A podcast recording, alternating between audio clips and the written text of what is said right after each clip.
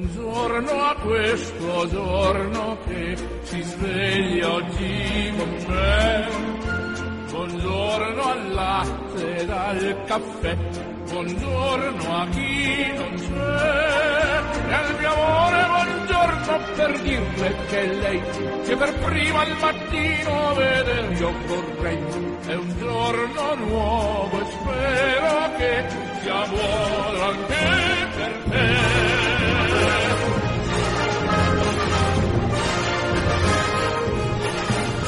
tutti giunga un cordiale saluto, l'augurio di una felice e serena giornata da Orazio Coclite. Oggi puntata speciale, puntata dedicata all'Opera San Francesco per i poveri di Milano. Non mi resta dunque che augurarvi un buon ascolto. È un giorno nuovo e poi chissà se il mondo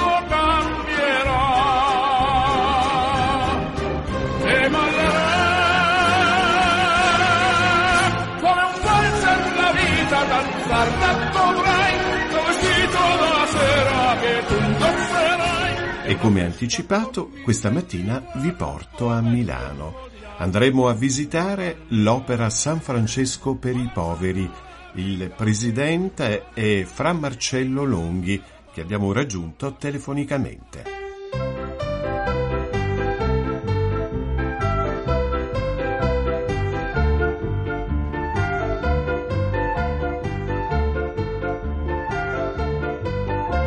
Fra Marcello, pace e bene. Pace e bene Orazio, eccoci qua. Eh, non mi chiamare presidente, una sola volta, io sono Fra Marcello. Eccomi qua. Va bene, allora, eh, Fra Marcello, eh, l'opera San Francesco da che anno è il punto di riferimento per tutti gli uomini e le donne che si trovano in una condizione di bisogno?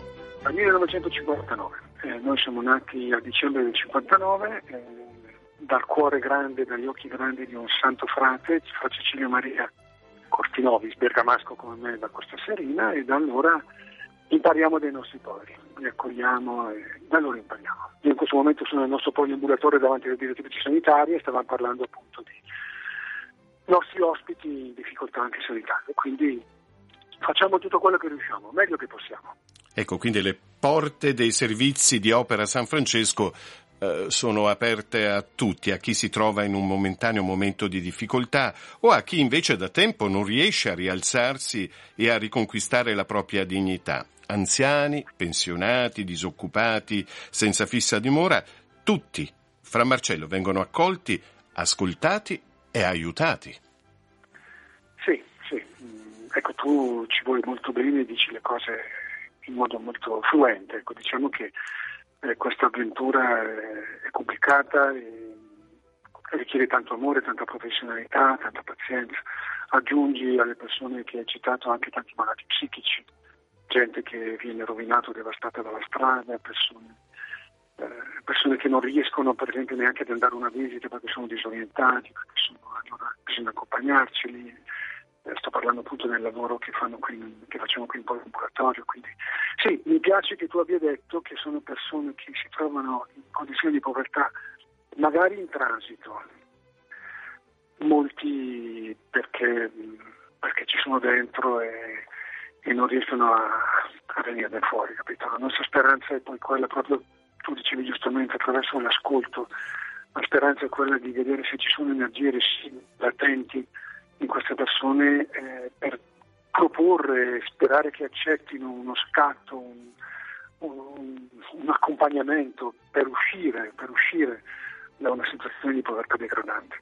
Perché quando poi la povertà diventa miseria, tutto, tutto marcisce, capito? diventa tutto difficilissimo e poi arriva il vino, arrivano le sostanze, arriva, arriva la depressione totale e diventa faticosissima la cosa. Per cui cerchiamo di cogliere le occasioni che ci sono per dare a queste persone qui una luce, una via, un, un appiglio? Non è, purtroppo non è così facile, ma noi ci proviamo, sicuramente.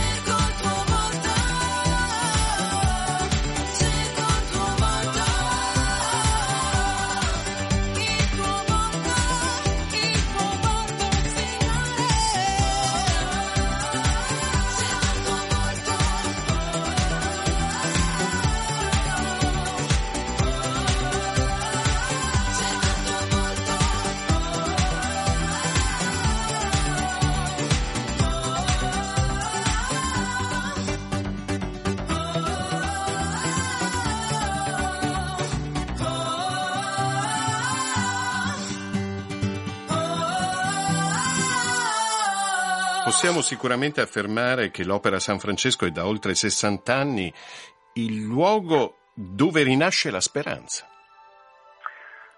Sì, sì, guarda, prendo a prestito dal mio arcivescovo che nel discorso di Sant'Ambrogio ha detto cose meravigliose, rinasce una speranza realistica, una realistica speranza, perché eh, primo, il primo passo per poter dare e sostenere coltivare una speranza vera quella di essere realisti. Allora guardiamo la realtà, guardiamo come siamo messi, decidiamo di farci aiutare, perché non è scontato neanche quello. E dopodiché, guardando la realtà e lasciandoci come dire, infiammare da una speranza che ti dico la verità, se non avesse come fondamento la fine di a volte sarebbe una speranza disperata, eh, allora noi davvero ce la mettiamo noi. Poi dico, sai, io parlo, io vendo la vacca degli altri, perché qui per esempio in poliambulatorio ci sono 200 medici coordinati dalla nostra direttrice sanitaria che fanno miracoli, fanno veramente fanno miracoli. Ci sono gli psichiatri, gli psicologi, ci sono gli educatori, i mediatori culturali, che secondo me dall'altra parte, se mi trovo dall'altra parte di Milano, nella nostra di Concordia, ci sono gli assistenti sociali, gli educatori professionali, ci sono quelli che eh, lavorano all'accoglienza, eh, che è il luogo dove appunto noi cerchiamo di fare questi colloqui di conoscenza, di accompagnamento, di bilancio. Insomma, ce la mettiamo tutta, ce la mettiamo tutta. Quello che posso dirti è che eh, possiamo, cioè tutti possono, tutte le associazioni, tutti quelli che fanno le cose per bene, possiamo offrire una speranza realistica di riscatto. Eh, ognuno deve fare la sua parte, perché poi noi come fondazione privata cattolica facciamo la nostra, ma poi ci vuole anche comune, ci vogliono tutte le reti del territorio, vuole, bisogna mettersi davvero in coordinamento con tutti coloro che possono e devono, qualcuno lo deve perché noi paghiamo le tasse non per, per far nascere i fiori nell'aiolo, non soltanto per quello. Per cui allora è importante anche avere buoni rapporti col pubblico e fare in modo che i cittadini e le cittadine possano essere accuditi, accompagnati, perché se è vero che tutti abbiamo dei doveri, ed è vero, però abbiamo anche dei diritti che non vanno sbandierati come, in modo sfrontato, però cioè, siamo umani, quindi è, è, anche bello, è, anche bello, ricordarci che i cittadini e le cittadine, i cristiani, i poveri cristi le povere criste hanno un volto, un nome, hanno, hanno diritto a vivere, capito? È, la vita non è solo per i ricchi, la vita è per tutti. Se poi pensiamo che al mondo forse i nove decimi dell'umanità vivono in povertà, c'è da chiedersi chi sta dalla parte giusta.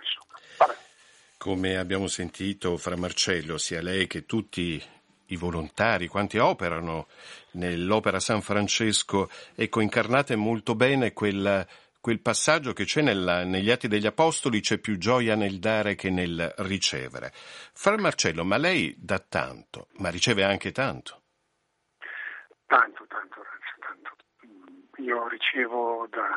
Ora, ieri sera ho un po' discusso, no, discusso no, però con il nostro ospite ubriaco, un pochino, non troppo, perché si è entrato non era troppo ubriaco, mi rimproverava il fatto che abbiamo da, da mangiare il tonno senza l'olio, perché ci siamo accorti che dandogli la scatoletta del tonno con l'olio poi rovesciano su marciapiede non ti dico i nostri vicini cosa non ci dicono. E allora lui si lamentava che c'è questo tonno con l'acqua, sostanzialmente non c'è l'olio. E però parlando con lui mi sono detto, guarda, nonostante mi abbia un po' mezzo insultato, però alla fine mi ha salutato. E io gli ho detto, dai, buona serata, cerca di non dormire al freddo.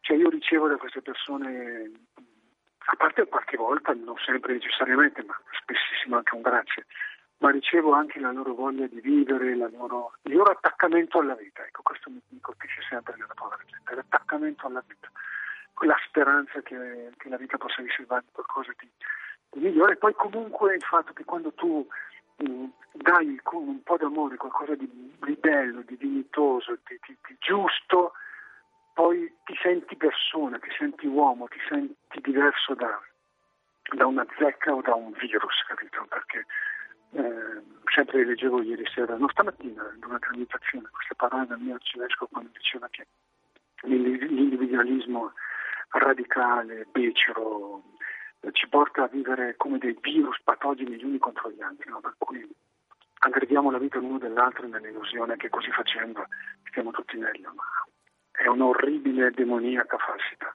E quindi quando tu ti occupi di, di, di accogliere, di ascoltare, di accompagnare una persona in difficoltà, eh, vieni nutrito, ma poi la vedi che sta un po' meglio. E, e questa cosa qui è sangue, capito? È vita, è, è, è tutto, eh, ti, fa, ti, fa, venire voglia di andare a lavorare.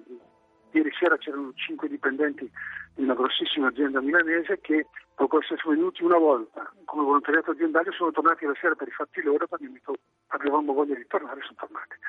E una vi faceva ridere perché diceva sapete questa sera io avrei avuto una piavra con la mia amica ma ne avevo piena le scatole sono venuta da voi perché mi sembra che questo mi dia di più serva di più. Noi abbiamo riso eh, senza avere nulla contro le, loro amiche che facevano la piavra.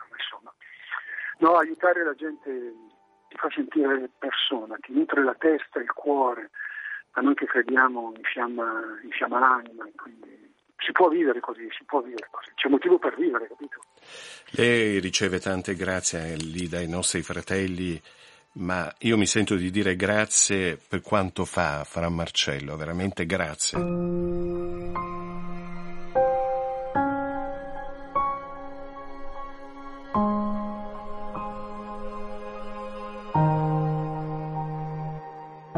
Gesù mi fondo in te e tu fonditi in me. Gesù, facciamo tutto insieme, fondiamoci a vicenda nell'amore, nei desideri e nella volontà, per potermi fondere nei desideri, nell'amore, nella volontà di tutte le creature. E poi fondo tutte le mie per potermi fondere in tutte le creature per darti per tutte quell'amore quella gloria e soddisfazione che tutti ti negano che tutti ti negano